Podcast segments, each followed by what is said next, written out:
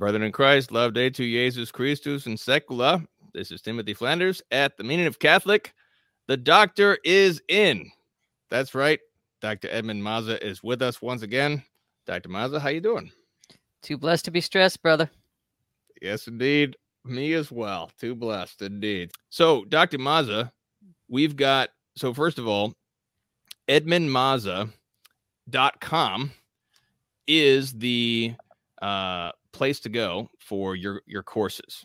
Uh, you want to update anybody on on your current offerings, Dr. Mazza, before we get into our topic? Thank you, Timothy. Yeah, well, t- uh, last night was our first world history class, and the night before that was our first church history class. So it's not too late to join. Uh, and you know, if, if if what we do today whets your appetite, uh, we're going to go into a lot of the backstory of how we got to this point. Uh, over, we're going to look at the last 55 years uh, of, of world history and the last 55 years of church history. We're running a special right now. If you sign up for both classes, uh, it's heavily discounted. So go to edmundmazza.com and we'd love to have you. Fantastic. All right. So this show is uh, we're gonna get release this to the public in, in, a little a few days or a week or something like that, whatever works with your discount here, Dr. Mazza. But um, this is so we're just going to release this because we want this information to be get out there. Yeah. Um, but you have a chance to give your live questions um, and answer any particular questions for Dr. Mazza. Um, but the Patreon only stream is where we cover all the really controversial topics. So we have a, a 12 part series um, covering Jews and Judaism and Israel. We actually recommended Dr. Mazza's book. He has a book on Jews. It's very good.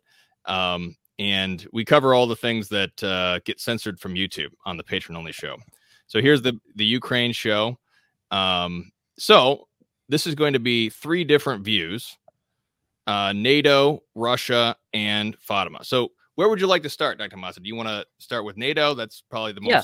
familiar to everybody. Okay, go ahead.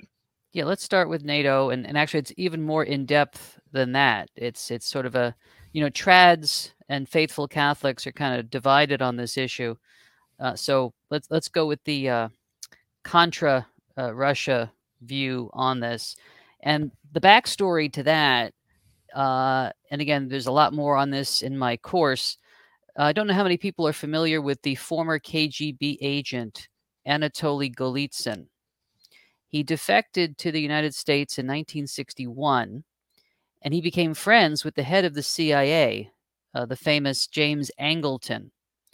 And uh, Golitsyn exposed uh, communist moles in Western intelligence. So he did the world a big favor. You might have heard of Kim Philby, who was the head of MI5 in Britain, basically the equivalent of our CIA. Turned out that guy was a double agent. Um, but uh, in later years, Golitsyn was kind of viewed as not serious by certain people, like um, the w- William F. Buckley kind of looked down his nose at Golitsyn.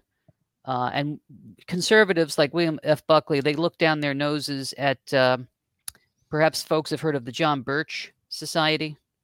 Uh, the John Birch Society, back especially in the 70s, was warning people against the United Nations and against a fake split between China and the Soviet Union. See, back in the late 50s, early 60s, there was trouble between uh, the Soviet Union and China. And uh, according to Golitsyn and according to the John Birch folks, that was a deception, a strategic deception to get the United States to become more aligned with China, which is what Rick, uh, Richard Nixon did in the early 1970s. Um, but anyway, so um, Golitsyn's ultimate point is that he published a book in 1982 uh, when Brezhnev had just died. And he predicted the fall of the Berlin Wall. He predicted the uh, Soviet Union uh, giving up its monopoly uh, on the Communist Party. I'll just read to you briefly uh, what he says here. He says, Political liberalization and democratization would follow the general lines of the Czechoslovak rehearsal in 1968. Um, the liberalization would be spectacular and impressive. Formal pronouncements might be made about a reduction in the Communist Party's role. Its monopoly would be apparently curtailed. Um, uh, the KGB would be reformed. Dissidents at home would be amnestied. Those in exile abroad would be allowed to return, and some would take up positions of leadership in government. This was 10, he wrote this 10 years before the collapse of the Soviet Union and seven years before uh, the liberation of Eastern Europe in the fall of 1989. So Golitsyn, as a former KGB colonel, said this when these things happen, it's not the end of the Soviet Union, it's a Trojan horse. It's to get us to give them tens of millions of dollars in aid to help their fledgling, you know, democracy and to get us to cut our defense budget and to let our guard down. Um, and um, his view was echoed by a, a KGB uh, colonel who defected from Yugoslavia. Uh, I think his, his name is pronounced Pacepo. Perhaps you've heard of him. Um, and uh, he he, um, he also echoed the idea that uh, all this liberalization in the Soviet Union was just a ruse. And to add to this, those people who believe this would say, look, after World War II, we had the Nuremberg process, right, to weed out all the Nazis, right, to make them answer for their crimes. But after the, you know, after the fall of the Berlin Wall in 1989 and after the collapse of the Soviet Union in Christmas 1991, we never had a Nuremberg process in Russia. None of these guys ever answered for what they did. Um, and and eventually, a former KGB officer, Vladimir uh, um, Putin, is going to become the head. Uh, you know, it, I guess it was New Year's of the year 2000 that he became the head of the Soviet Union. Former KGB guys running running the joint, and even all the political parties in Russia were were at the time made up of former communists. You see? So, um, now in line with this, uh, one of the th- arguments against uh, Russia is that Russia is has been acting like the Soviet Union by uh, giving aid to Venezuela, to Cuba, being allied with communist China, with North Hold Korea. Hold on just a minute. I got a, yeah. I got a kid. I got a kid. Car- carry on for the audience. I'll be right back. Okay. So um, there's a there's an infamous uh, statement uh, that was made a number of years back by Vladimir Putin when he said that the greatest catastrophe of the 20th century was the collapse of the Soviet Union. Or I'm maybe paraphrasing him, but it's actually a very close paraphrase.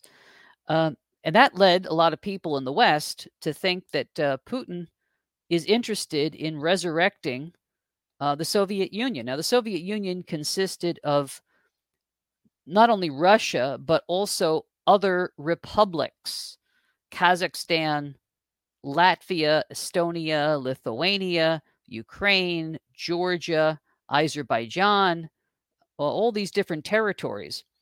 And so when um, when Putin said, you know, the greatest catastrophe of the 20th century was the collapse of the Soviet Union, it reinforced this idea that he is just a, a, KGB thug and um, he wants to resurrect uh, the, the, Soviet Union.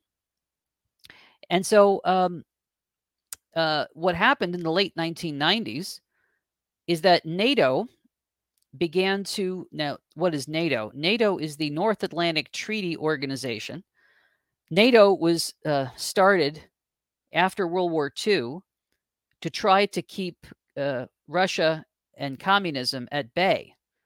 Uh, during World War II, or you know, uh, Russia liberated Eastern Europe from the Nazis, but then the Russians, the Soviets, occupied Poland, Czechoslovakia, Romania, Hungary, uh, all the territories of Yugoslavia, the former Yugoslavia.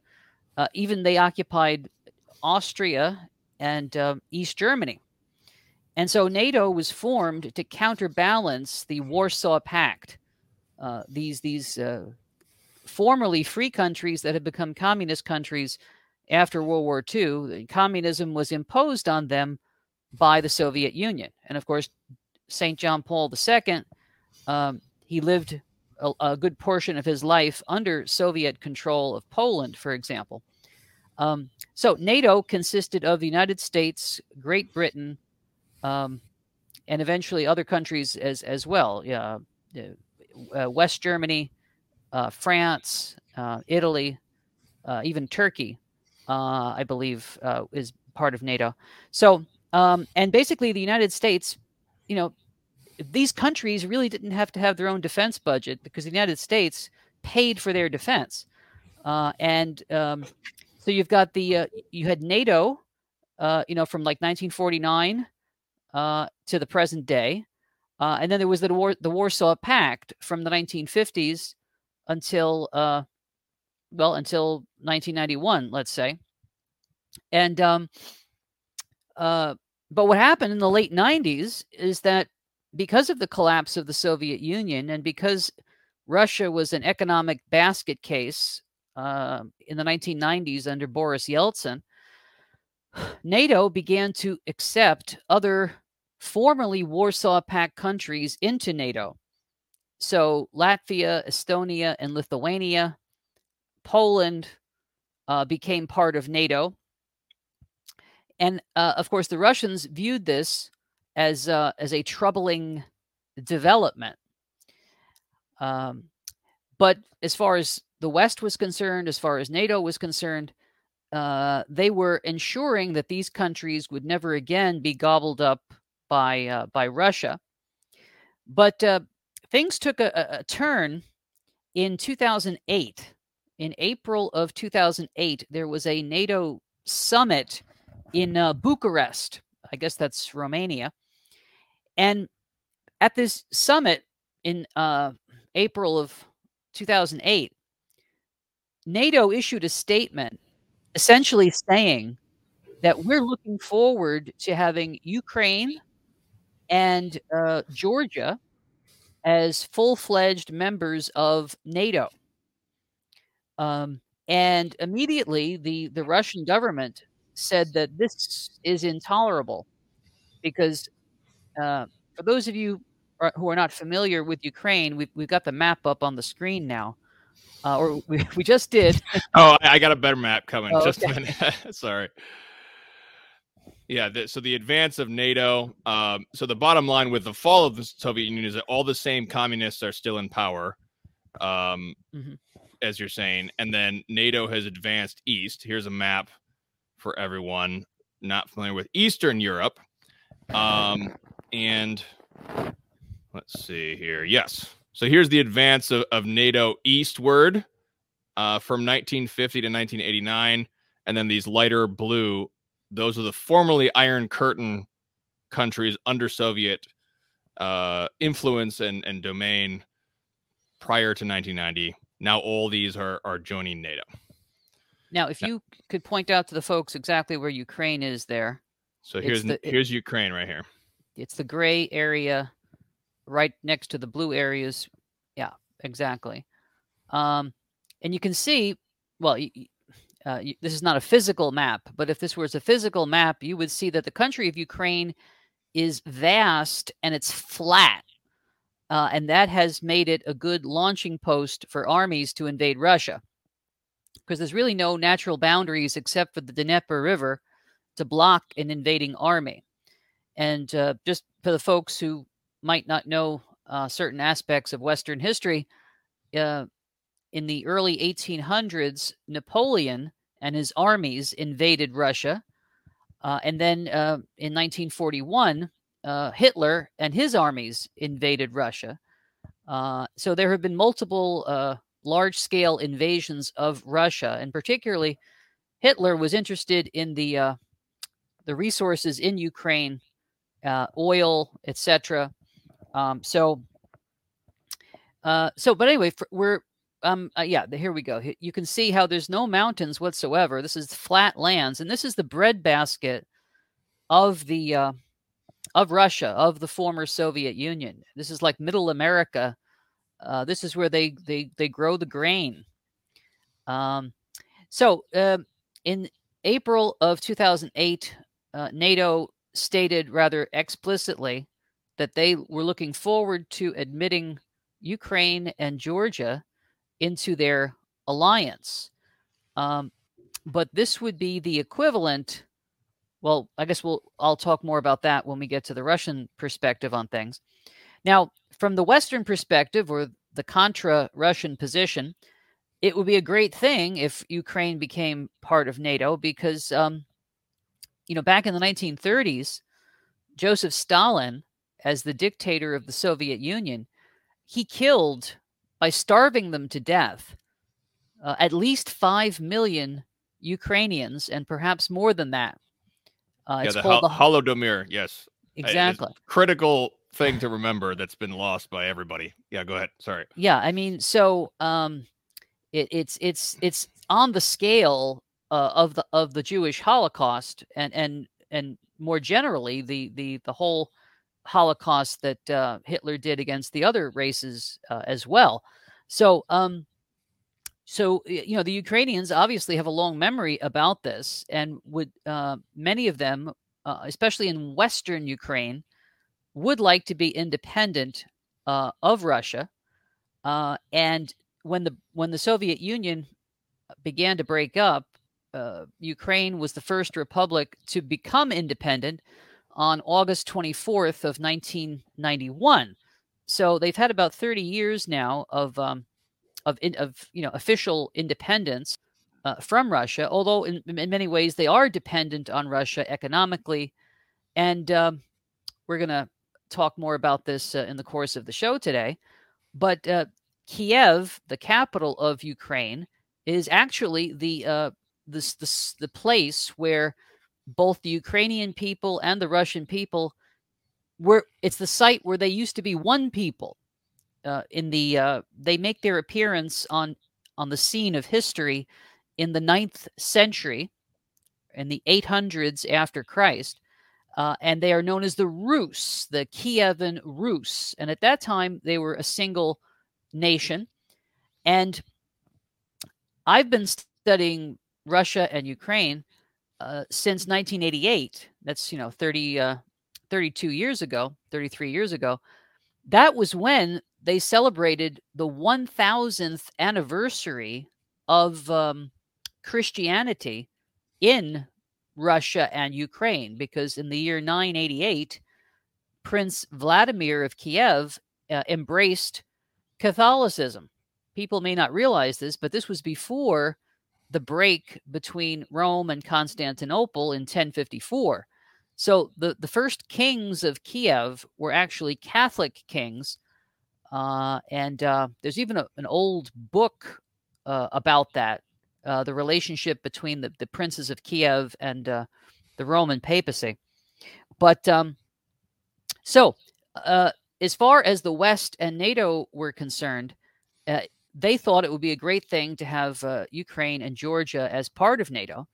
And as as I was saying also earlier, um, Russia is viewed as a threat uh, by America and its allies because they've got thousands of nuclear warheads pointed at American cities. I mean, this has been the case since the 1950s, you know, since the Cold War. You know, that that did not go away when Russia stopped being communist and Russia stopped being the Soviet Union. Uh, so there's you've got thousands of nuclear warheads pointed at our cities. And in addition to that, especially over the last 20, 25 years, uh, Russia has been very chummy with uh, with Ch- with communist China, having uh, military drills together and uh, giving aid and uh, having economic exchange. So Russia supports Iran, Russia supports Venezuela, Russia supports Cuba. So it Russia has been keeping up with its former clients from the time that it was the Soviet Union, and so um, I guess in a nut, if you know, in a, in a nutshell, that would be the Western view of the situation. Do you want to add anything there, Tim? Uh, sure. So, um, uh, Phil is is bringing out um, the the assertion that Ukraine is a secular pro George Soros country. Um, and this goes. Did you mention the 2014 color revolution slash civil war? No, we didn't get to that. Gone? Yeah. Okay. Okay. I, I, don't know if you. I guess that would be getting into the Russian perspective, but we can. Um, so I, I mean, essentially, we have these different these Cold War tensions. As you pointed out very well, there's no Nuremberg trial. Uh, in Germany, the Allied powers took over and they had denazification. They were hunting down. They were. It was actually went too far because it was going into a bunch of social engineering. But basically, Germany is now on its knees to the world and has been and that's why we have a problem with the german schism because they're just trying to keep up with the, their the west and be more and more progressive whereas russia has been given the freedom or or independence or whatever it you know internally collapsed and whatnot but like you said they've they've still been able to have the same people in power still have the nuclear warheads so we have this encroachment of nato um but with nato encroaching on russia we have you you said the 2008 uh, when NATO wanted to bring Ukraine in to uh, NATO, and and Putin has been saying this is a big threat to him. I mean, I think that the I don't know if you put the mentioned this yet, uh, um, but it's like the Cuban Missile Crisis all over again, except in reverse. The right. the Soviets had missiles in Cuba, uh, which provoked a massive crisis, um, and Russia is saying this is a crisis um, because NATO is getting closer and closer. So I want to get into Ukraine's government. Um, I, I don't know where you want to go next with Russia because we want to address what Phil is saying. And it seems that that the main factor there is the 2014 events. Am I right? Yes. Um, so in um, in 2014, actually in the fall of 2000 i think it was the fall of 2013 um, there was negotiations between ukraine uh, and the uh, the eu and nato about a, a package uh, economic package political package that would draw ukraine into their the sphere the sphere of the eu the sphere of nato and uh, Putin realizing that this was a, a, threat to him, or you know, from his perspective, that's that was the situation. He uh, made a counter offer to the Ukrainian government. Now, the Ukrainian government at that time, um, do you have the gentleman's name in front of you, um, Timothy? Oh, the president at the time. Yeah, um, Yuka, Yukashenko, I think. Yeah, it, yeah, I believe it's Yukashenko, the the one that. Uh, so he he took the Putin deal and this is what precipitates this. Let me look up his name so I can put it on the screen. Yeah. I believe you can um, is is the one though. Yeah, he um he uh took Putin's deal, which would still keep Ukraine uh getting aid, but would be within the Russian orbit. Um yeah, and Viktor Yanukovych. Yanukovych. Now, what the uh, what the what the United States did uh, is they conducted uh, a revolution. You know, the CIA and um, Western intelligence folks they basically manufactured a uh, a revolution in Ukraine, uh, which would eventually um, oust um, Yuka. Um, yeah, sorry. Uh, yeah, Yagoshenko, uh, Yukashenko. Um, and I, I want to emphasize here what Dr. Mazza is saying. If you've never heard of the fact that United States manufactures rev- manufactures revolutions, you need to learn about that because that is just open knowledge. This is not a conspiracy theory whatsoever. The CIA has been doing that in all sorts of countries throughout the world. Uh, I mean, I mean, I would even put it earlier, but I mean, especially at the War Wilson uh, World War One. That's when the United States, the American Empire, gains massive control over the world. But especially after World War Two, you have uh, what happened in the Middle East. We have the Shah was installed. We have Saddam Hussein was a, a puppet of the West. We have all sorts of different revolutions. And could you describe, Dr. Mazza, how does the CIA manufacture revolutions? Well, I could, but then I'd have to kill you.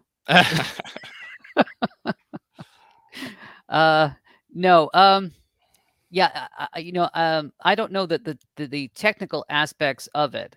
Uh, but uh, I, I, but I, as you said, I, I, it, it's, it's, it's common knowledge. This is not tinfoil hat conspiracy theory. As you point out, the Shah of Iran was basically put there uh, because the the CIA got rid of the previous uh, occupant, and uh, they wanted the Shah because he was going to turn Iran into a, a Western style.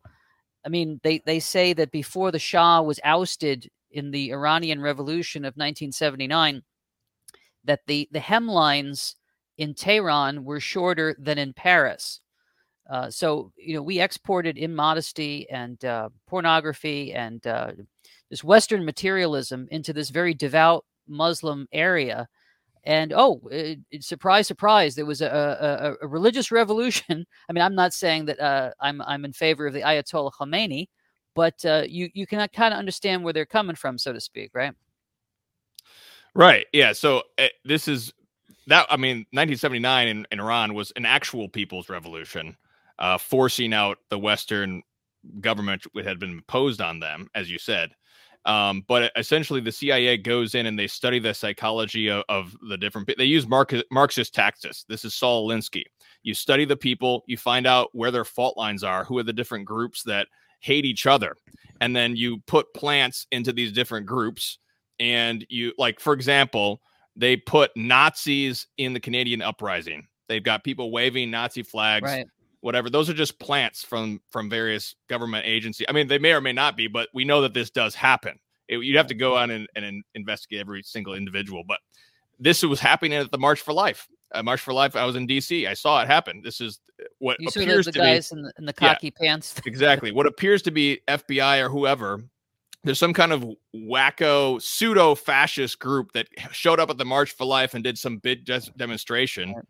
And everybody who was there, I mean, I was like, this is a ridiculous. These guys aren't even real. Like you don't even believe it, and it's just a media. They just take and it happened. Showed up on Twitter. They and showed up. They were st- started promoting this this uh, Patriot Front group, which is most likely we can't prove it right now, but most likely some kind of FBI. So they they do these things. They study the psychology. They use Saul Alinsky. They provoke the mob. That's what they that's what they do. They provoke the mob and these different people to make it look like it's some people's revolution. Right. And that's how they precipitate ver- various uh, uh, regime changes. So this is this is what happened. The CIA in 2014 they precipitated a regime change to prevent um, the the president. And apologies to all our Ukrainians. It's uh, Yanukovych. We can't even say the president's name because we're we're Anglo's here. But um, so they precipitated this Cultural Revolution 2014. Yanukovych flees the country. So he's gone. They they are able to put in a Western puppet government in 2014. So tell us about since 2014. Yeah, uh, so how is, briefly, yeah, so briefly, here's the rundown. November 21st, 2013, Yanukovych says no to the EU deal. December 1st, 2013, large demonstrations on the Maidan. The protesters seize City Hall in Kiev. December 17th, Putin announces a $15 billion loan to Ukraine. Uh, February 18th, 2014, there were street clashes that leave 26 dead. Two days later, street clashes that leave 40 people dead. Um, February 21st, a deal is worked out for May elections. And on February 22nd, 2014, uh, Yanukovych flees the country. And let, let um, me just introduce the, the Catholic perspective now, because it's a critical juncture, because the Ukrainian Greek Catholic Church, which is, I, to my knowledge, I believe it is the largest Eastern Catholic Church, if I'm not mistaken. Um, and so they absolutely supported this revolution for Western because no Catholic wants to be under Moscow. No. Um, hold on just a minute. Hey, bud. Some water. Some water. Can you drink some of this water right here, son? There you go. Um, so yeah, so the Greek cat. So even though this is a CIA color revolution, which is trying to impose various liberalizations or whatever, the Catholics would definitely choose that over Moscow every single every day of the week.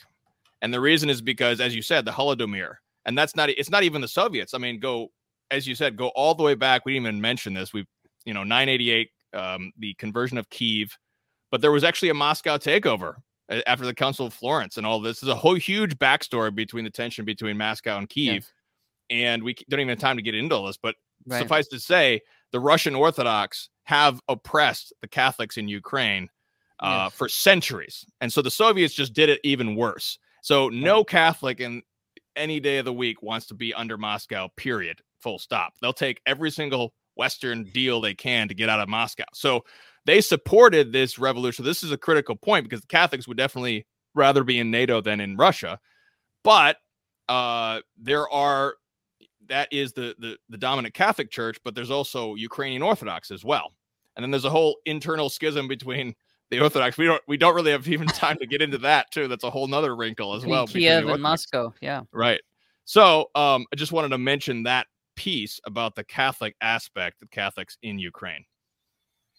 Right, right. So, um, and of course, we should also bring in uh, bring into bear here that uh, uh, Biden, uh, you know, has been having dealings with um, Ukraine, and when Ukraine was going to investigate uh, a company called Burisma, uh, this is something you can find on the internet. Uh, Biden bragged about how he told the president of Ukraine, either you fire the prosecutor who's looking into that, or you're not going to get was it a billion dollars in U.S. aid?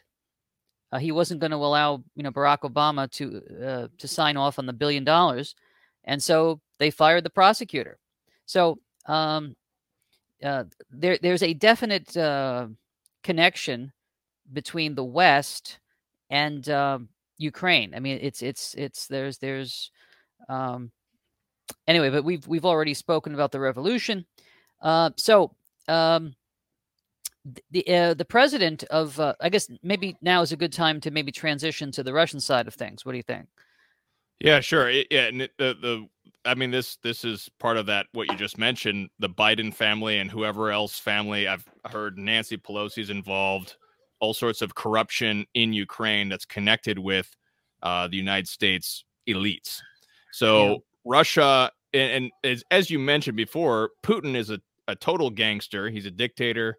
Uh, he's a wicked well, man. I just just a clarification. Uh, yeah, go ahead. I, I didn't say that personally. I was saying in the Western view of things. Okay, uh, right. That is how he is portrayed. So right.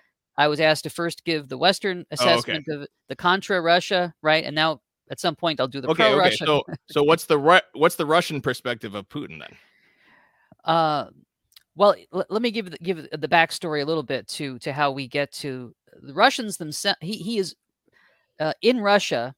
Putin is like President Trump. He is overwhelmingly popular uh, because he is a populist and he's a patriot. That's how he's viewed uh, as someone who is going to stand up for Russia and not allow Western globalists to mess with Russian culture.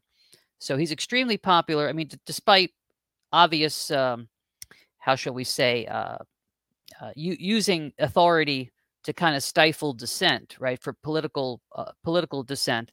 Um, but let me quickly give a background here. So, uh, the West fears Russia because after World War II, the Soviets gobbled up all of these countries and imposed atheistic communism and torture, and they stifled freedom. Okay, and that went on f- between the 1940s and, and 1989.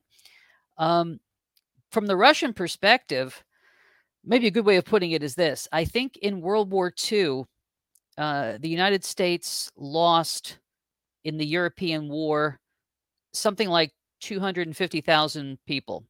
I, I could be off by a hundred thousand or so, but now let's say it was 250,000 uh, soldiers lost, casualties. Um, that's enough to fill up like uh, four baseball stadiums, right? Uh, do you know how many people the Russians lost? Not only soldiers but civilians. I, I they, believe they it was the worst, the worst losses of any country. Am I right? Twenty-five to immense. thirty million. Twenty-five to thirty million people, uh, and all their cities were destroyed. Leningrad was uh, starved.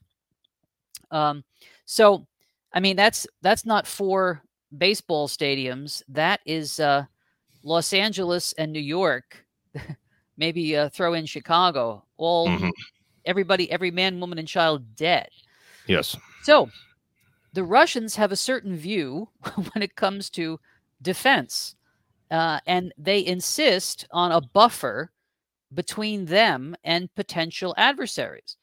Let's remember, over the last 150 years, 200 years now, it was first Napoleon uh, and then uh, uh, Hitler that invaded Russia and caused untold uh, millions of, of, of loss of life and, and property and everything.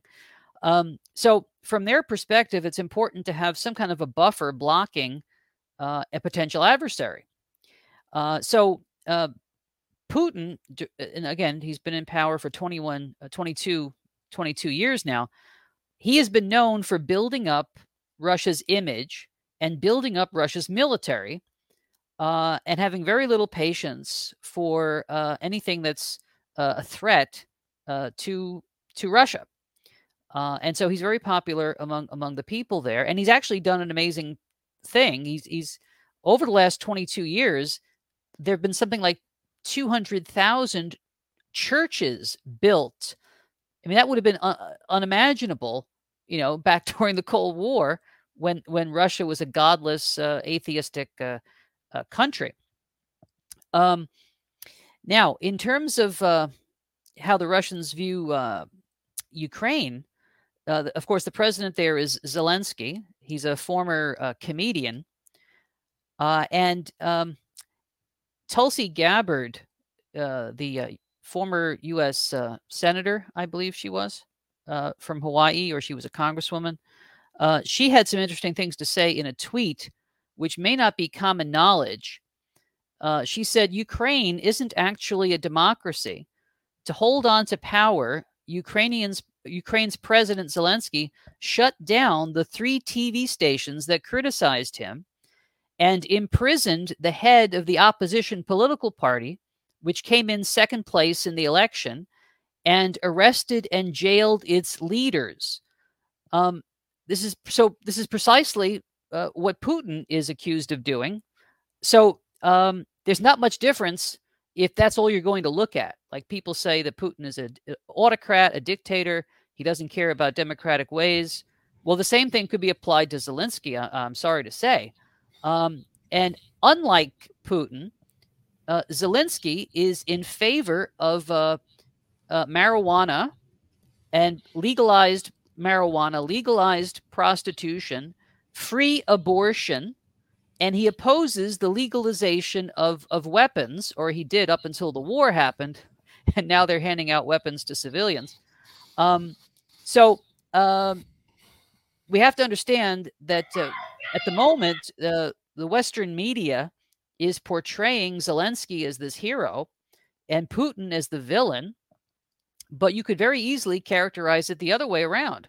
Uh, because, you know, whatever you're accusing Putin of, uh, Zelensky's done that and worse. Uh, and there's also, we need to address another factor here. Um, I wanted to mention because we mentioned Nazis and we've mentioned Nazis a few times. This is the most in, in the United States. This is what they used in Canada to try to uh, justify the dictatorial powers of Trudeau by saying they were Nazis or putting Nazi plants or whoever. Maybe they're real Nazis, but it doesn't it doesn't matter for the actual issue. But I understand there is a descendant of a descendant group of the Einsatzgruppen of Adolf Hitler. Are you familiar Mhm. with this, Mazza? Uh, Uh, the- I I know so there the, are the Nazis in Ukraine. Yeah. So apparently these are real Nazis. They are descendants of the the Einsatzgruppen was groups of civilians which Right. Hitler weaponized. He would just get like the crazy gangs in some city or some town. He would just find out the thugs. Who who are they? Yep. Here's some weapons and go kill people you hate. That's what the Einsatzgruppen was. And apparently they are so these are real Nazis, and these are the people that uh, they've put into the Ukrainian army now. Any comments on that, Mazza? that wouldn't surprise me if, if that was you know factually the case that would not surprise me um yeah, the russians will point out to you that you know during world war ii uh, there, there was an, a, a- an element in ukrainian society that went over to the nazis and uh, they, they even have they even got statues to this guy i, I I should have looked up his name before we went on air, but there's a famous partisan, Ukrainian partisan, who allied himself with the Nazis, and they've got they've even got statues to this guy. So um, there there is that element, uh, and there's, I mean, you can find anti-Semitism in every country, but there is a history of anti-Semitism in the Ukraine also. I wouldn't want to put too fine a point on that, but um, there is something to that. It's not like uh, it's a it's a it's a democratic paradise. Yeah, there's certainly uh, uh, hatred of Jews in Ukraine. There's hatred of Jews in Russia historically too, um, and then there's Jews who are cooperating with anything Bolsheviks later as they as they were before. That's what provoked the Nazis and whatnot. Um, but there's also uh, other Jews who are obviously working with Christians in, in, in society. So it's a really complex thing. Everybody mm. tries to point it as it's all this or all that. It's black and white and all this type of thing. So there's a really complex structure. By the way, the, the, the Nazi Ukrainian guy is Bandera. That was his name. Bandera. Okay. Yes. Yeah. That's, um, that's familiar. Okay. Go ahead. Now, so um, the thing of it is this again, I'm now talking about advocating the, the Russian side of things. Um, the Russians you know, since 2008, have been trying diplomatically to get NATO and the West to back off. Uh, this is not something that Russia can allow. As you said, it's it's it's kind of like the Cuban Missile Crisis all over again, only it's from the Russian perspective. You know, students, I don't know if they still learn this in high school, but students in high school used to learn about something called the Monroe Doctrine. Uh, President Monroe, I think, was our fifth president uh, in the early 1800s, and he said, "Look, the Western Hemisphere is off limits to European colonization. All right, uh, we're not. The United States is not going to tolerate any European power coming into the Caribbean, coming into South America, and and setting up shop." Um, so we've had that policy. The United States has had that policy for almost 200 years. And uh, in 1980, was it 1984 or 1983? The United States actually sent mar- Marines into the island country of Grenada in the Caribbean under President Reagan because there was a communist coup there. And President Reagan did not want another Cuba uh, in our backyard.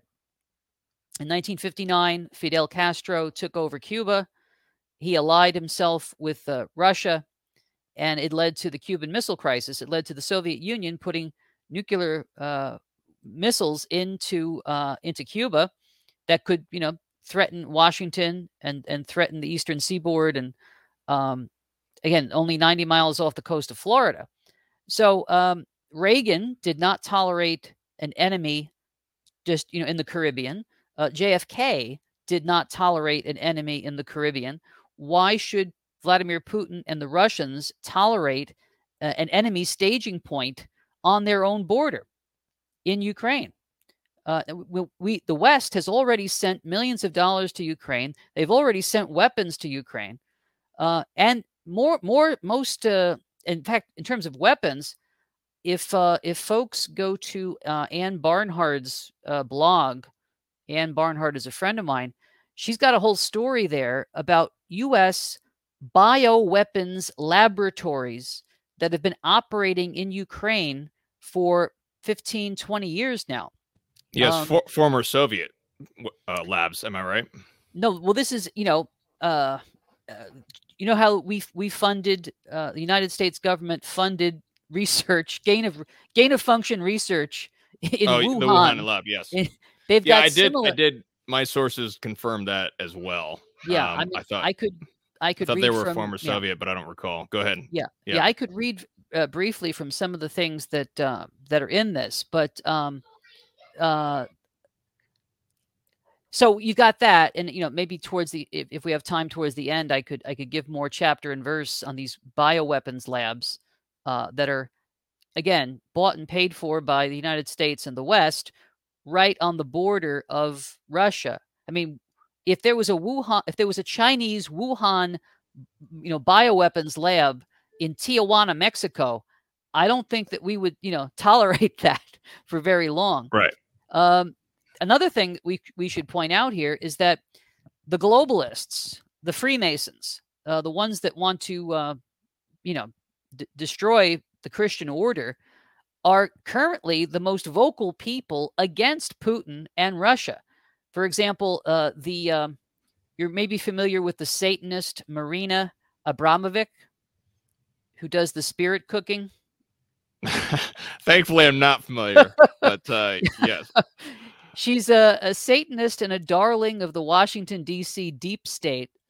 Yeah, she's chummy with the, with the Clintons and with all these uh, Soros people, and uh, she has a thing on Twitter, a video on Twitter, saying how we have to uh, we have to take a collective stand against Russia, against Christian fundamentalist fueled aggression. And if that weren't enough, uh, we've got George Soros, of all people, uh, putting out tweets uh, saying that the West must stand united against uh, against Russia. Uh, so I don't know, Tim. When you've got George Soros, you know, Doctor Evil, right. who always strikes me as like Jabba the Hutt from Return of the Jedi. he's got that look uh, you know, Doctor Evil, yeah. yeah. So J- Soros is one of the bad Jews. We talked about good Jews and bad Jews. You you can't actually say that he's a Jew on uh, no. CNN or whatever. They'll just be very uh, frustrated with you or whatever. Uh, it right. was a uh, root. Uh, what was it? Newt Newt Gingrich mentioned him on mentioned his ethnicity or his religious yeah. background. Um, and so this is just to point out that there are ethnic and religious aspects to this it's not saying all Jews are bad. Every, you know, as soon as you start mentioning that, it's oh, you're an anti-Semite. No, it's it's just saying that there's ethnic and and religious factors here that are at yeah. play. Dinesh, so, Dinesh right, D'Souza, uh, Dinesh D'Souza did a documentary four years ago called "The Death of a Nation," and in that documentary, he shows Soros. I guess he was a teenager at the time or a young man. He actually was was working with the Nazis despoiling right. Jewish families of their jewelry and wealth and uh, disposable and and he's not apologetic about it either. They they showed an interview I believe Dinesh D'Souza shows an interview with him later on as a grown man and he's not re- really repentant about the whole thing. Right. Uh, this brings up um, Charles Muskowitz is a anti-Marxist Jew, so he's a Jewish writer mm. writing against the bad Jews and that's right. what he, so he writes all against these these other Jews who have embraced a lot of communist or mm-hmm. Masonic mm-hmm. ideas or whatever, who are in, influence a lot of uh, bad things. So I mean, you can just go to these Jewish sources to talk about the problems, what's happening within Judaism, uh, and Jews that are allying themselves with bad Christians or pagans, whoever they are, Satanists. So right. there, there's this bad cabal of of of Jews, heretics, pagans, or whoever is getting together in an anti-Christian coalition of some kind. And so, yeah, I, I don't anything that um, the the Great Reset globalist people are saying and pushing. I don't trust it as far as I can throw it. And, but what's what's interesting to me, Dr. Mazza, is that I've already noticed uh, certain Catholic media outlets seem to be very, very much lockstep with the globalist narrative here.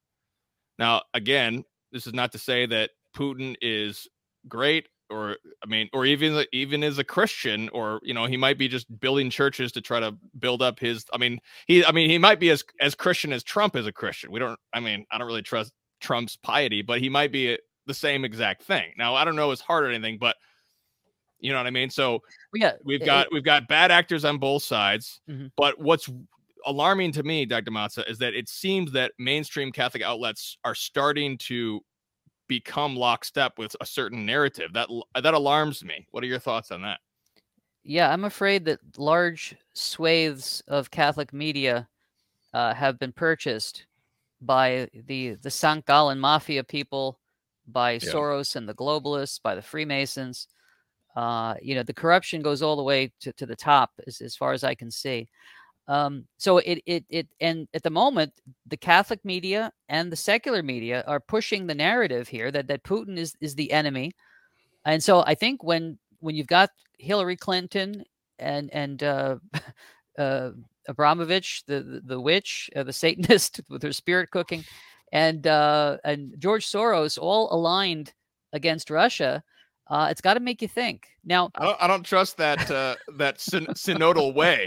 I don't I don't trust that synodal way of Soros and Clinton and whoever Satanist witch you're talking about. I don't trust that synodal way. Let's, you can't make this stuff up. I mean, I mean, but here's uh, here's the really alarming thing to me as well is that when you want to start a war, this we know this from history, World War One, uh, World War Two, even I would even count the Civil War.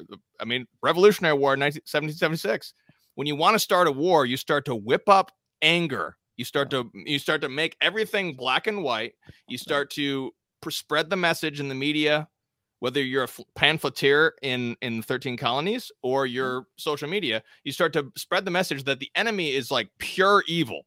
Right. He is a, a and, and then you start to spread the idea that we have to do something as a matter of justice, and then you institute the draft, and then you you yeah. get the bodies you you get all the men to go. They ha- they're drafted. They have to go fight a war, and that's how they that's how they do wars these days. Now we'll talk in a minute about Catholic just war because modern wars. Some people say I think I think it's a reasonable position, not not entirely. Um, I mean, some people say that just wars aren't even possible anymore. I, I, don't know if I agree with that. But right. the point is, we're in a situation where the elites can control things so heavily and they can whip up the mobs so easily. They have so much power that it's difficult to even uh, you know, and citizen armies, you know, getting like you said, millions and millions of people drafted by law to go fight for what kind of economic interest I don't even know.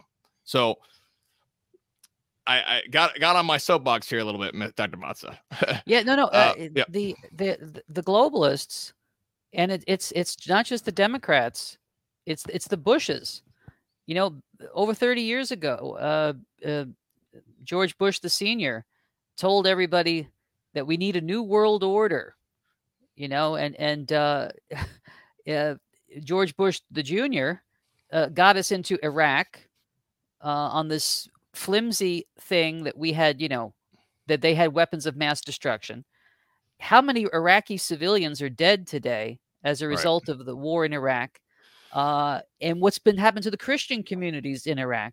Exactly. Um, yes. So it, it's the, the the globalists want to first first of all they want to destroy America, and by getting us involved in all these costly wars uh, and trying to destroy our economy too, which is something I can get more more on later. Yeah, I just want to point out. Lysandra is pointing out um, that they'll draft women too. What, what a what a terrible idea! Yeah. That, that blood boils my blood. The idea of drafting women into some war. Uh, and you know, yeah, go ahead. Yeah, Timothy, this, this might be a good avenue to, to explore something. So last October, President Putin gave a, a speech uh, at a conference called Valdai, and he's got some very interesting things to say. Yes. You wouldn't think that he would have said this, but this is what he said. He said, The advocates of so called social progress believe they are introducing humanity to some kind of new and better consciousness. The only thing that I want to say now is that their prescriptions are not new at all. It may come as a surprise to some people, but Russia has been there already. After the 1917 revolution, the Bolsheviks, relying on the dogmas of Marx and Engels, also said they would change existing ways and customs, and not just political and economic ones but the very notion of human morality and the foundations of a healthy society. The destruction of age old values, religion, and relations between people, up to and including the total rejection of family. We had that too. Encouragement to inform on loved ones. All this was proclaimed progress and by the way, was widely supported around the world back then and was quite fashionable, just as today. By the way, the Bolsheviks were absolutely intolerant of opinions other than theirs. This, I believe, should call to mind some of what we are witnessing now. Looking at what is happening in a number of Western countries, we are amazed to see the domestic practices which we fortunately have left, I hope, in the distant past. The fight for equality and against discrimination has turned into an aggressive dogmatism bordering on absurdity when the works of the great authors of the past, such as Shakespeare, are no longer taught at schools or universities because their uh, ideas are believed to be backward. The classics are declared backward and ignorant of the importance of, of gender or race. In Hollywood, memos are distributed about proper storytelling and how many characters of what color or gender should be in a movie. This is even worse than the agitprop department of the Central Committee of the Communist Party of the Soviet Union. So we've got uh, Putin here uh, saying that you know Russia doesn't want to be woke. He says in a number of Western countries, the debate over men's and women's rights has turned into a perfect phantasmagoria. Look, beware of going where the Bolsheviks once planned to go. Not only communalizing chickens, but also communalizing women. One more step and you will be there. Uh, zealots of these new approaches uh, want to even go so far as to abolish these concepts altogether. Anyone who dares mention that men and women actually exist, which is a biological fact, risk being ostracized. I repeat, this is nothing new. In the 1920s, the so called Soviet Kulturträgers also invented some news speak, believing they were creating a new consciousness and changing values that way. As I have already said, they made such a mess, it still makes one shudder at times. so, like, like I said, uh, I mean, everything Putin just said is absolutely 100% true. Now, is he saying it because he's just getting political power over it and he realizes that the Russian people are at heart pious Christians and he's, you know, getting power out of this? Or is he a pious Christian? I doubt that he's a pious Christian very much. Well, but let me but, play devil's uh, advocate for a second. Oh yeah, go ahead. Yeah, Constantine, somebody that we respect because he helped to build Christendom, and in, in fact, the Orthodox go so far as to esteem him as a saint. Uh, that's not something that the Catholic Church, you know, never did in the West. But uh, people might not know it was Constantine who helped, who convoked the Council of Nicaea to defeat uh, Arianism. It was Constantine who legalized Christianity, and without that, we would never have had uh, the, the glory of Christendom, the ages of Christendom, the ages of faith.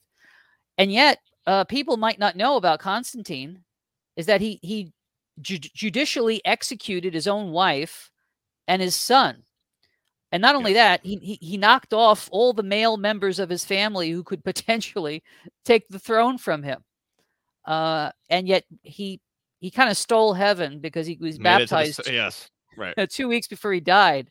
Uh, as you know, baptism wipes the slate completely clean. Even temporal punishment is wiped out when you get baptism. Uh, so it reminds me of the story of uh, of a grandmother that was talking to uh, uh, Mother Angelica once, and Mother Angelica was trying to comfort her because her her husband had just died, and her her husband they were married I think like fifty years together, and um and she and uh, Mother Angelica said to her, "You seem upset," and she said, "Yeah, I'm very upset. He mistreated me all these years, and then he got baptized right before he died. The old geezer." Uh, well, I, I, uh. mean, I think that this is this is kind of how I viewed Trump. Um, you know, the I don't think that he is or was a pious Christian, but he said the right things and he was willing to play ball with the Christians, willing to give them greater influence. Um, so uh, are you saying that Putin may be not so pious like Constantine was not so pious, but he's still doing good in some senses? I, I think he could be a diamond in the rough. I mean, th- th- this is why I guess now we can kind of maybe segue into the the Fatima aspect of this and the spiritual um, aspect of this to- whole discussion here. Um, I-, I think he could be a diamond in the rough in the sense that, as you know, you've you've had me on the show debating Robert Sungenis, and I advocate Father Gruner's position that Russia was never consecrated. And I've been telling this to people for 33 years now, but nobody seems to listen to me except maybe you. But um, I've been preaching we need the Pope and the bishops, all the bishops, to consecrate Russia to Mary's Immaculate Heart, or otherwise we are all going to fall to communism and world war and the annihilation of nations. And so, surprise, surprise, the threat is still with us and is is is heightened right now as we're just a few steps away from uh, thermonuclear war here, uh, or or economic devastation, which we can talk about a little bit later. But um, so in, in terms of Fatima, uh, I think that when John Paul consecrated the world, uh, actually people might not know this, so let me just spell this out. On March 25th, right, the feast of the Incarnation, the feast of the Annunciation, March 25th, 1984. John Paul the Great, St. John Paul the Great, in St. Peter's Square, consecrated the world to Mary's Immaculate Heart. And then he departed from his prepared text and said, Enlighten especially those people who are still awaiting your consecration and confiding. No, no, wait a minute. He just consecrated the whole world. So, who are these people who are still awaiting Mary's consecration and confiding? The Martians? I mean, I mean, it was a reference to Russia that he was acknowledging that he did not consecrate Russia, even though he was supposed to. All right, but he felt pressured by again the the mafia inside the Vatican, uh, Casaroli, and all these globalist Freemasons. And um, the great exorcist of Rome, um, uh, Father Gabriel Amorth, was a witness yes. and said that John Paul wanted to consecrate Russia, but he didn't. So the upshot of this is, is this even though he didn't actually name Russia the way he was supposed to, I think God gave certain graces and allowed certain beneficial things to happen such as the collapse of the Soviet Union. Now, again, I talk more, I'm going to be talking more about this in my online course in church history, my online course in world history. If folks go to edmundmazza.com, they can sign up. But my take on it is this um, I think Golitsyn was right because Golitsyn predicted the fall of the Berlin Wall, the, the liberalization of Eastern Europe, the end of the monopoly on the Communist Party. I think there was originally a plan to do a Trojan horse and deceive the West. But at some point, I think thanks to John Paul's consecration of the world, even though it wasn't Russia, I think certain graces were brought down on Russia so that I, I honestly today I don't think that Putin is a secret communist. I, I think that he's a potential Constantine. And but we do need that consecration of Russia, or otherwise things could get very messy.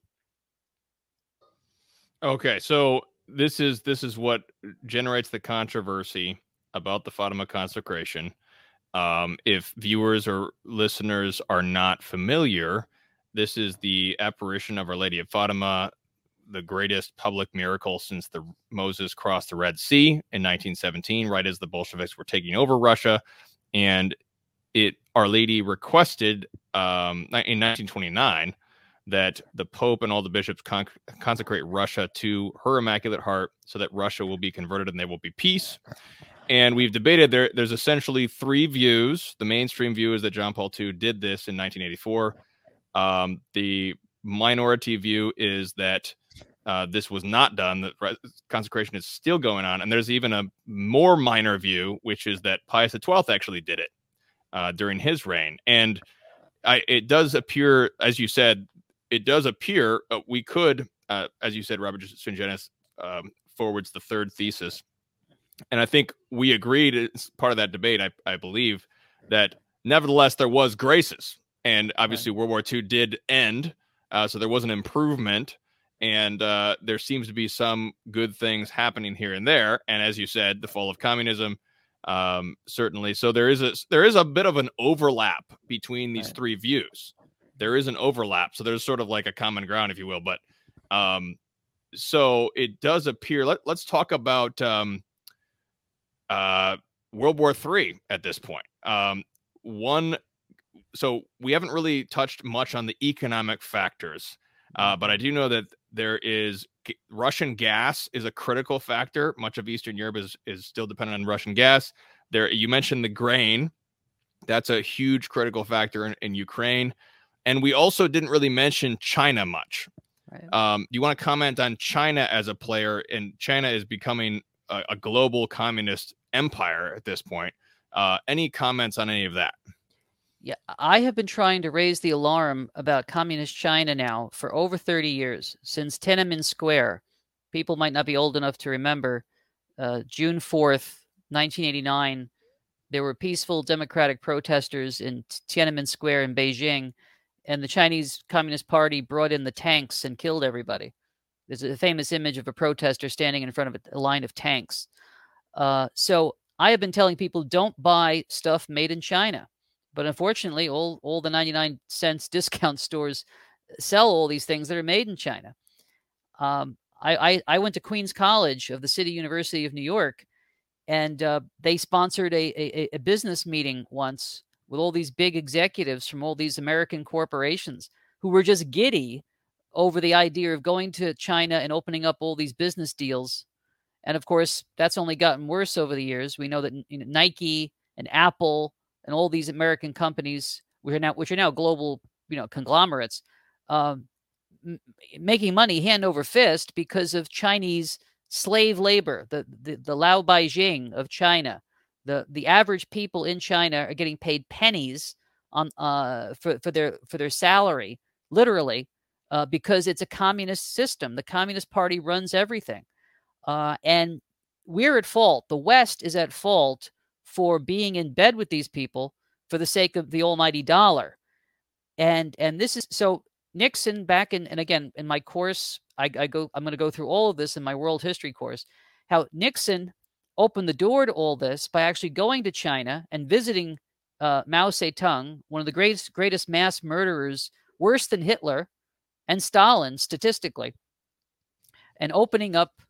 You see, this is all part of this the strategy that the ex KGB agent Anatoly Golitsyn tried to warn the West about that they would use China and Russia would pretend to be at odds with each other to get America to side with China and not and not realize what they were falling for until it's too late.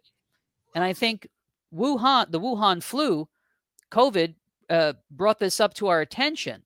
Just how indebted we are to the People's Republic of China uh, in terms of trade, uh, in terms of uh, if if China takes over Taiwan, which they might try to do now, um, we're not going to have the, the, the components to build computers. We're going to be at the mercy of the Communist Party to a greater extent than we already are of the Chinese Communist Party. We know that the Bidens uh, took millions of dollars from these guys and are compromised. Um, now, at the same time, we've been putting sanctions on Russia over the years. And what have we been doing? We've been driving an ally that we need into the camp of the Chinese. You know, I think because of the graces of what John Paul did, at some point, I think the Russian the Russians became independent of whatever the original plan was, but they're still chummy with China I asked Bishop Schneider about this. I don't know if I'm being clear on this, but one time I interviewed Bishop Athanasius Schneider of Kazakhstan. And I said, How come Russia is so chummy with China and Cuba and North Korea and Venezuela and all the enemies of democracy and, and of America? And he said he has to do that for political and economic reasons because otherwise Russia would be alone in the world. It, it needs something to defend itself against uh, the globalists. Uh, so China is an important part of this. Uh, China, here, here's an economic thing people are not thinking of that they should think of, and that is that already the United States and its allies have kicked out certain Russian banks from the SWIFT system.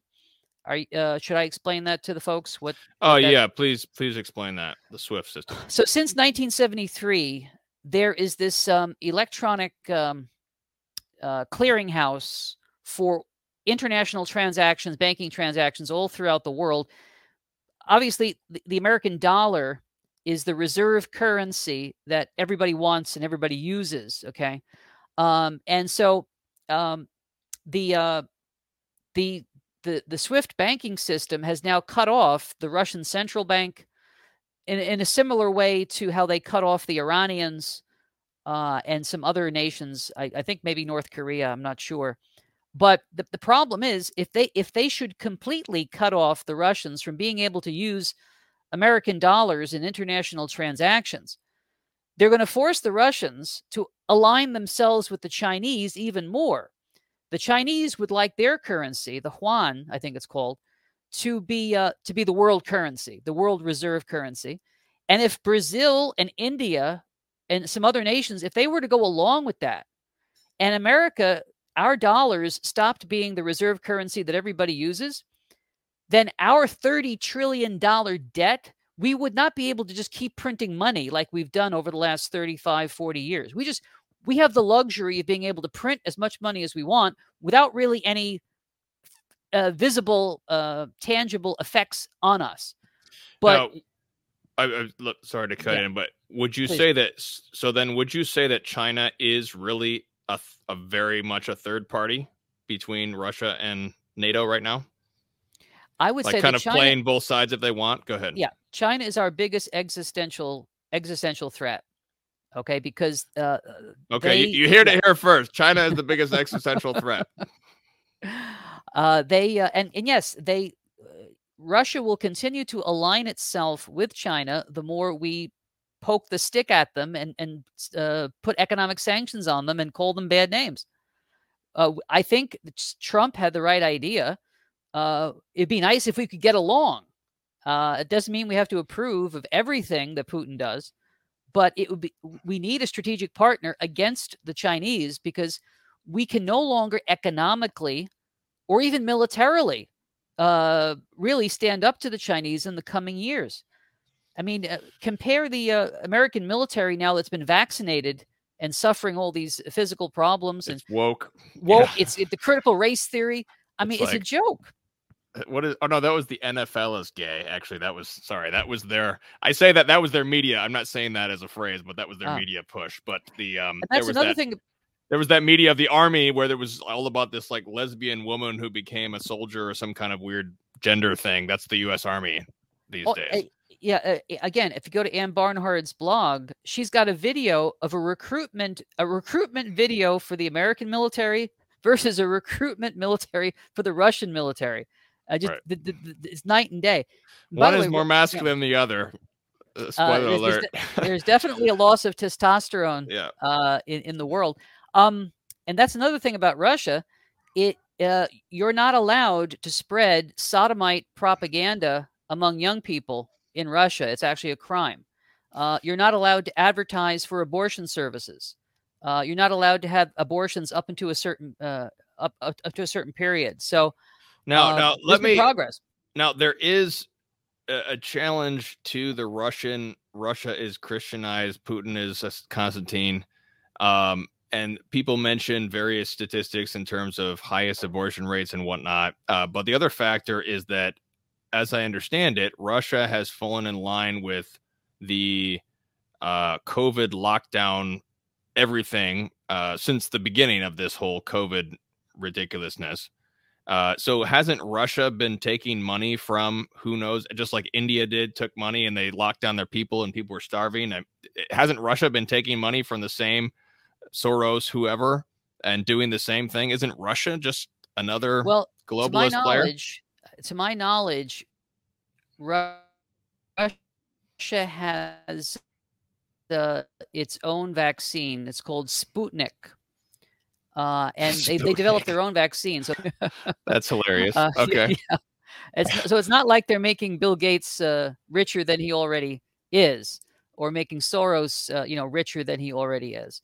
It's unfortunate that that Putin has, to a certain extent, done lockdowns and pushed the vaccine, although they haven't gone as far as you know uh, s- uh, certain states in America or even the federal government in America in terms of imposing the vaccine.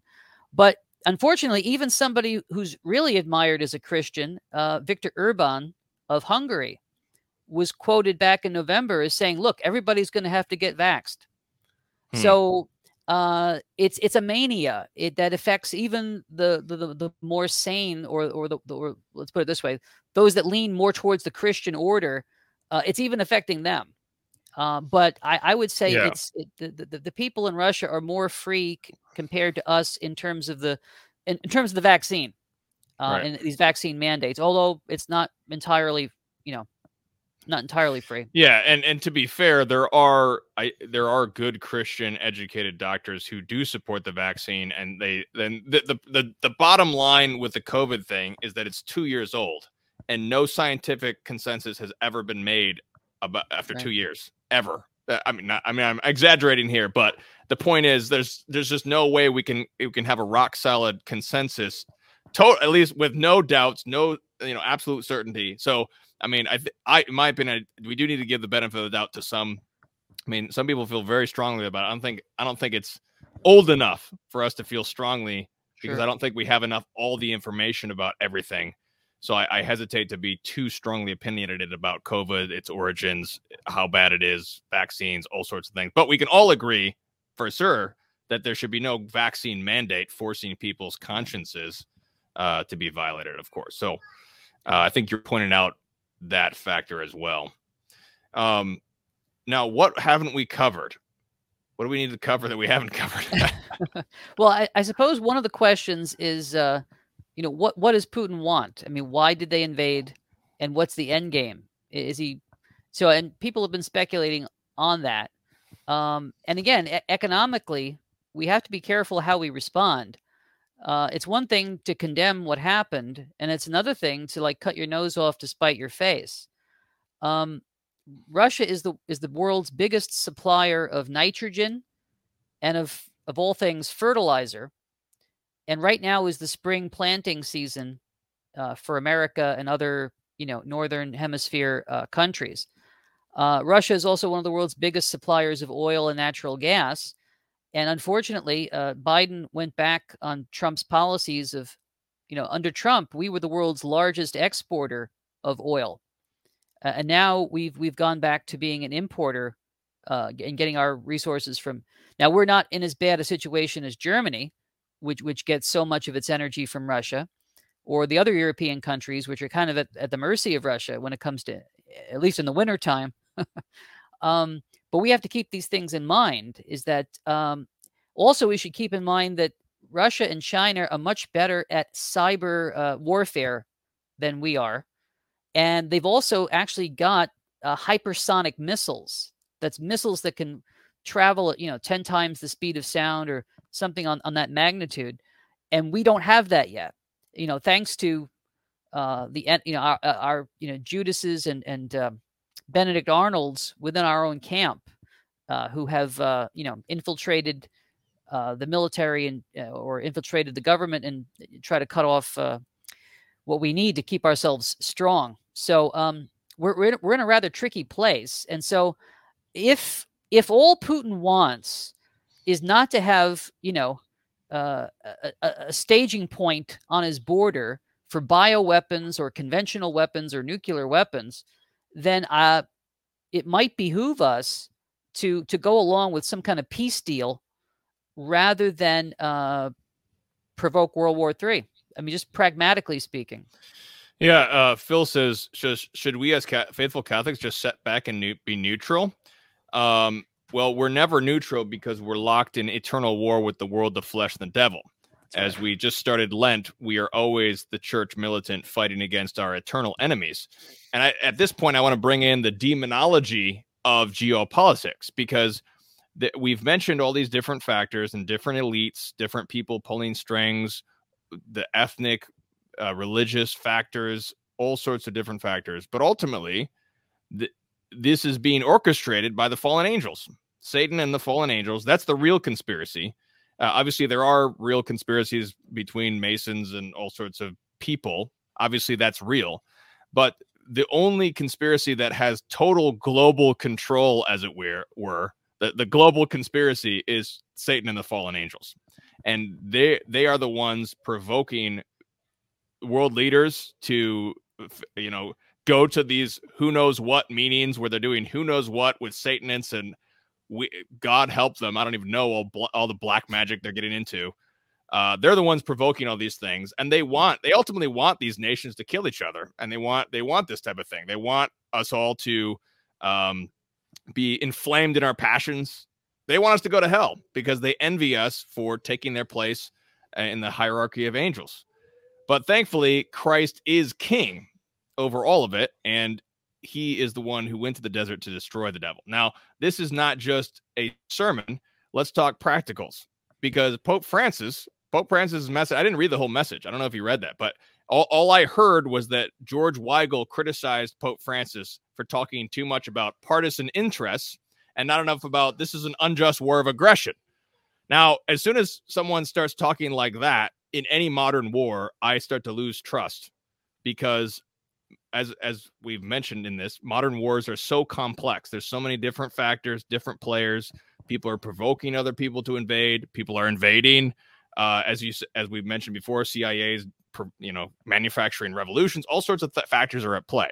So it's I mean, at least in terms of this soundbite from Pope Francis, I didn't read the whole thing, but in terms of the soundbite versus George Weigel, I definitely trust the soundbite from Pope Francis about partisan interests rather than painting this as this black and white thing, as George Weigel seems to have done in his interview at National Register. So, what are your thoughts on practical things Catholics can do wherever they're at, whether in, they're in families, cities, communities, maybe they are in government, uh, maybe they're just interacting with other Catholics, reading the news and reading different narratives as as they come out. What are your thoughts on practical things? What should we do to not be neutral?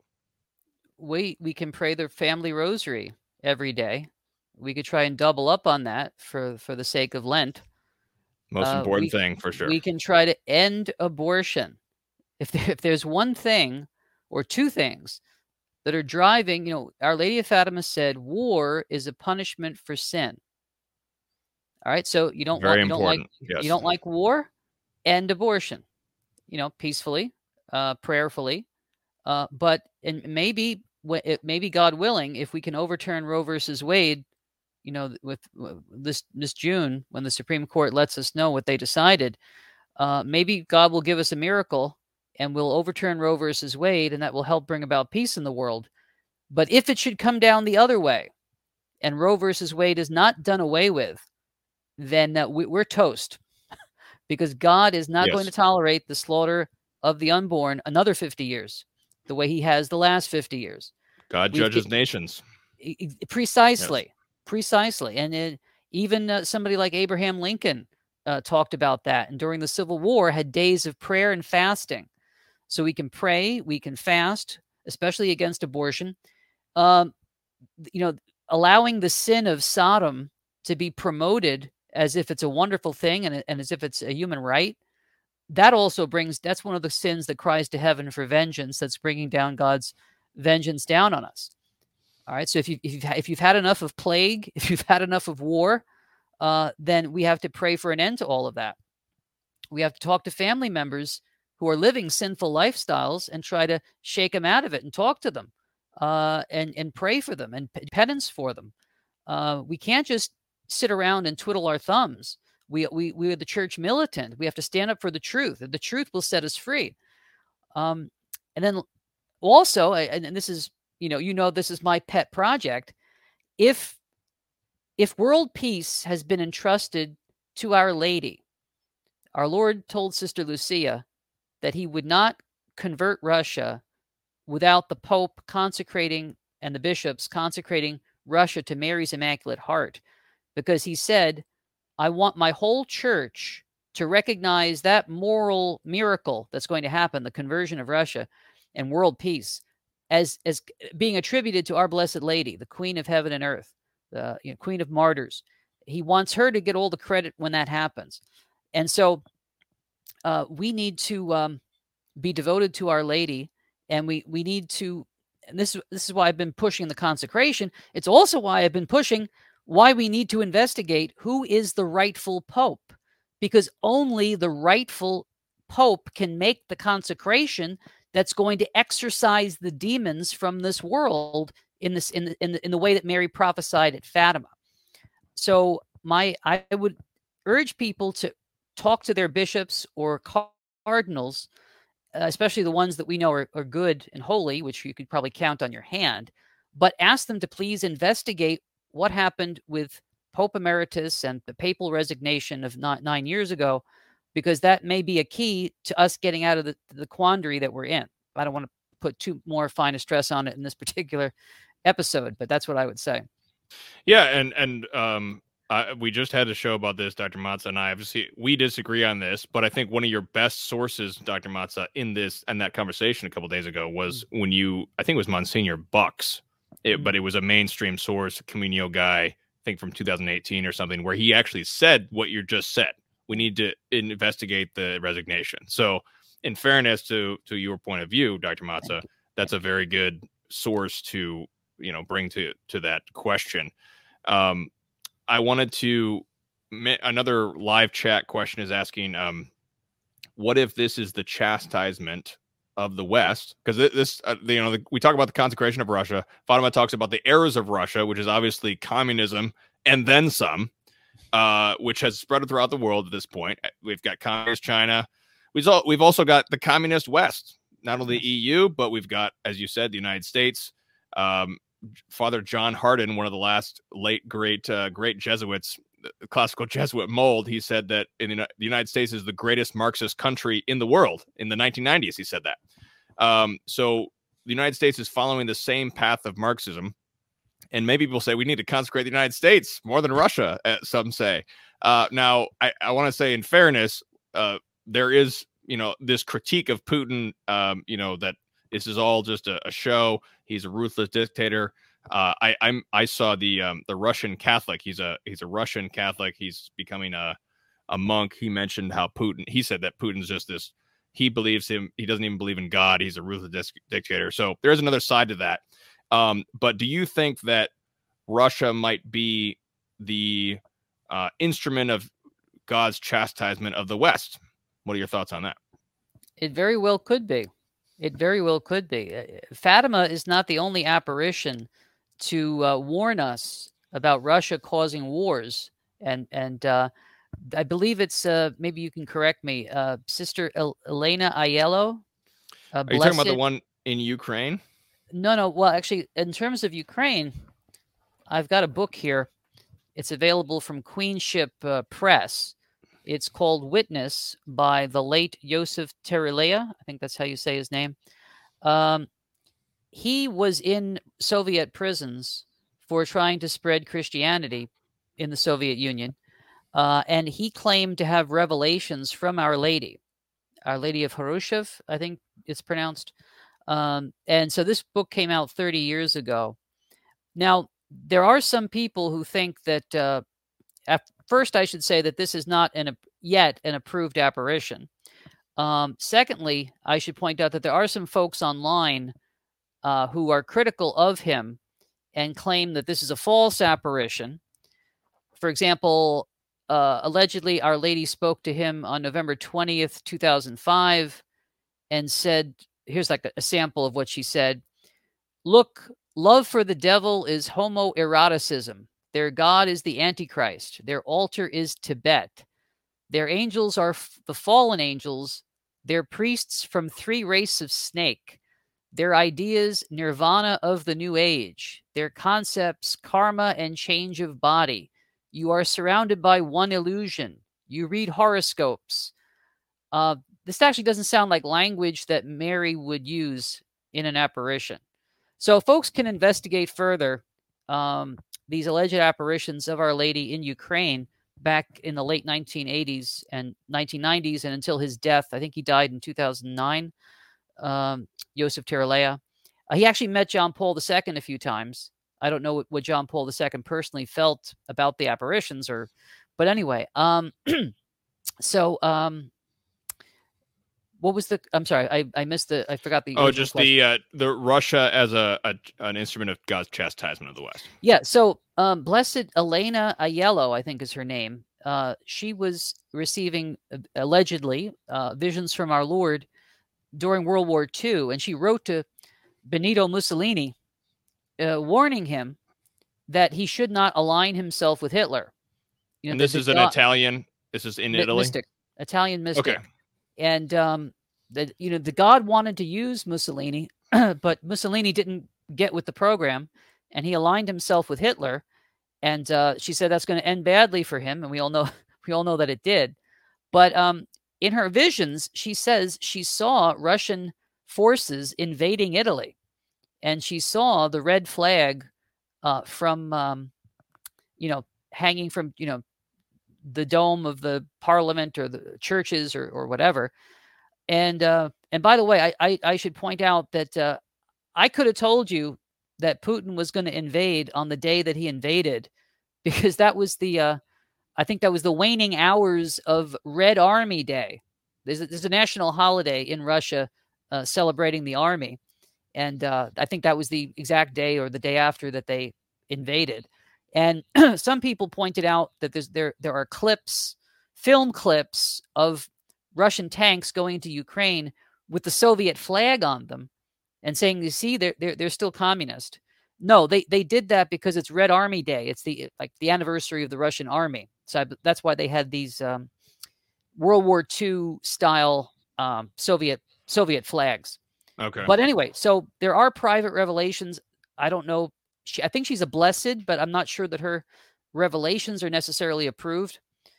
Uh, but anyway, so you don't have to be a rocket scientist to know that if we don't pray the rosary and wear the sca- brown scapular and do prayer and penance, that uh, Russia can still conquer the cause a lot of trouble, even if it's not communist. And this this this shows how um and this is how it was in the Holy Scriptures. I mean, you read you read uh first Samuel, second Samuel, first, second Kings. God uses the prophets, he uses the saints to inform the kings and princes of this world and asks them to repent. And if they don't repent, it, God will punish the nation uh, for the sins of the king or the sins of the nation right. as a whole.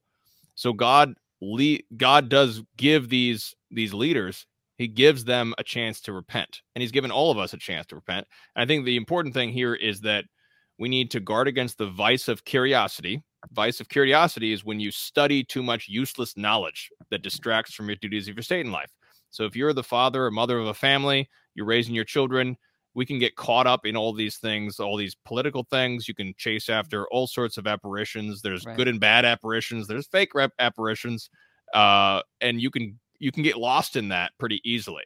And then you next thing you know, you realize you've neglected the duties of your state in life.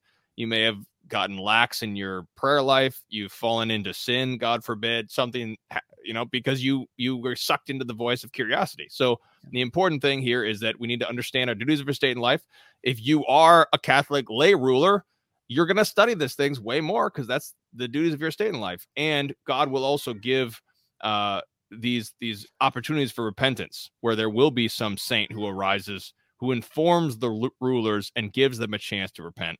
And ultimately, we need we need to just have uh, firm faith, hope, and charity to our Lord Christ the King, who is King over the whole, the nations. He is the one who rules the nations. Psalm 21 talks about how he he rules the nations and he is king and so he is in control so we don't need to worry uh pray hope don't worry uh you know so let's the most important thing perhaps practically we need to do is have a really good lent repent of your sins grow in holiness what are your thoughts Mazza?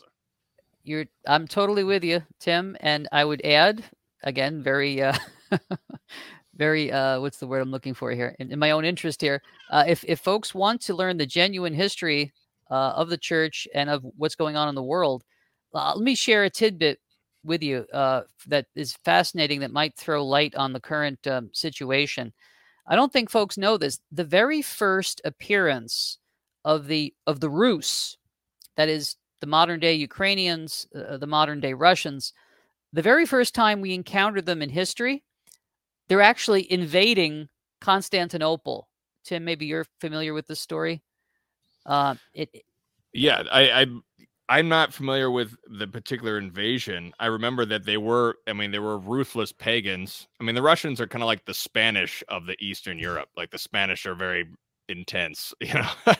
yeah, these, but, are, these uh, are yeah. Slavs and Slavs and Vikings that kind of intermarried, right. and so uh, uh, I gotta be gotta be careful. My in-laws are gonna get on my case. Um, but let me t- tell you the story about what happened in June of the year 860. Um, the um, so Constantinople at that time was the capital of the Byzantine Empire, which was the the Christian East, and Constantinople and the Byzantine Emperor uh, and his armies were the only thing keeping the Muslims from overrunning all of Christian Europe. And um, at that time, the uh, the uh, the emperor and his uh, armies were fighting against the Muslims, Abbasids, in central Turkey, and and uh, they had taken uh, the the navy with them, and so it left uh, Constantinople vulnerable.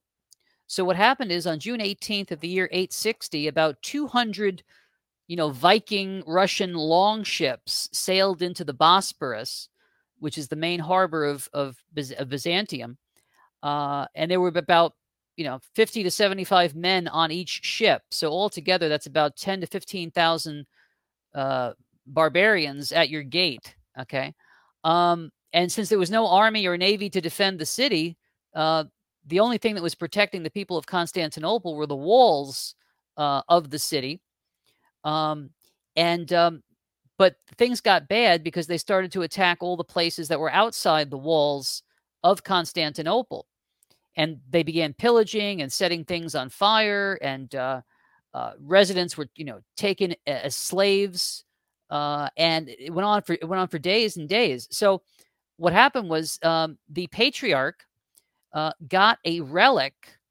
of our Blessed Lady let's see if I can find the name of it. It's called the Black Black Blachernae, B L A C H E R N A E.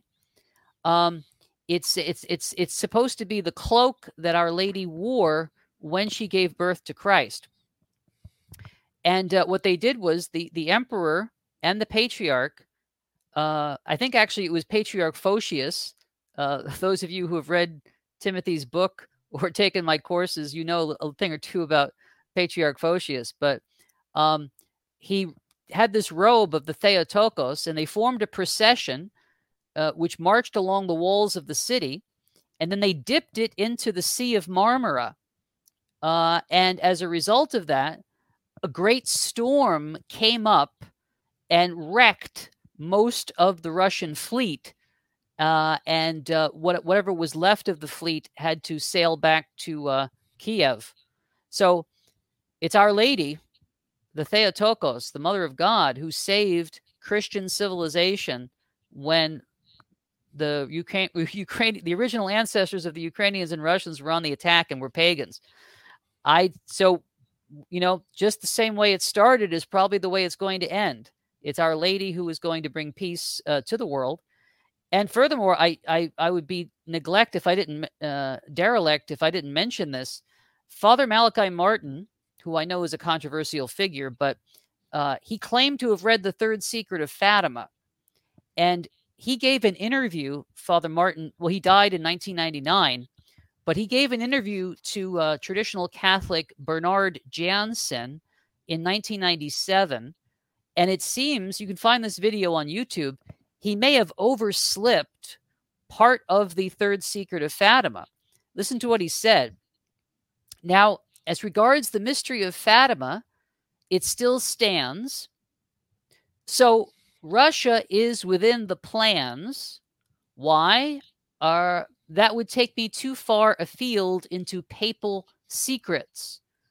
Why Russia and Kiev are involved in the final solution of this problem, but they are. They are part and parcel. And it's really God's choice. And it is purely and simply God's choice. Like he chose the Jews, he has his own favorite solutions.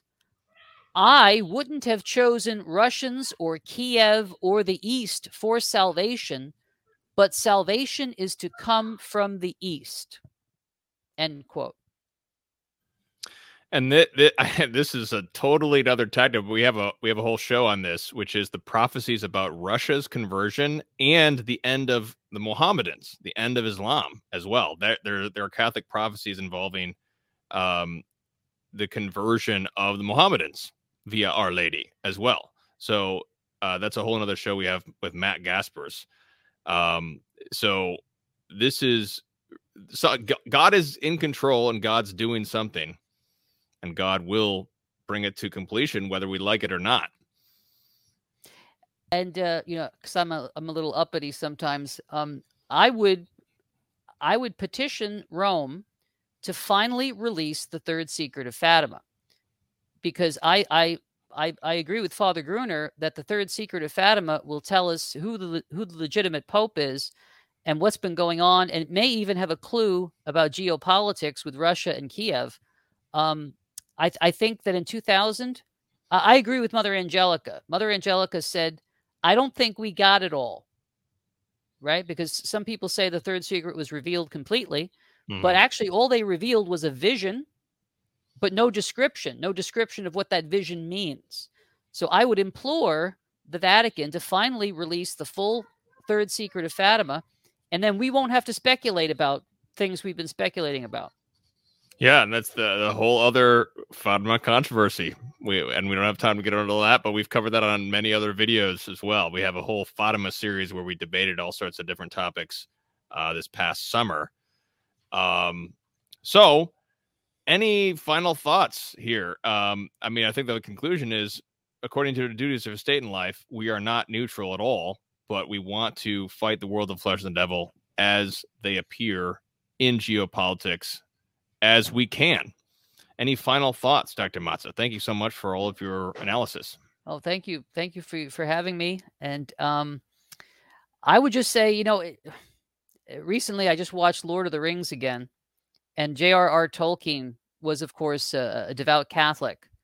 And he once wrote to his son telling him that the greatest thing in the world is Jesus in the Blessed Sacrament.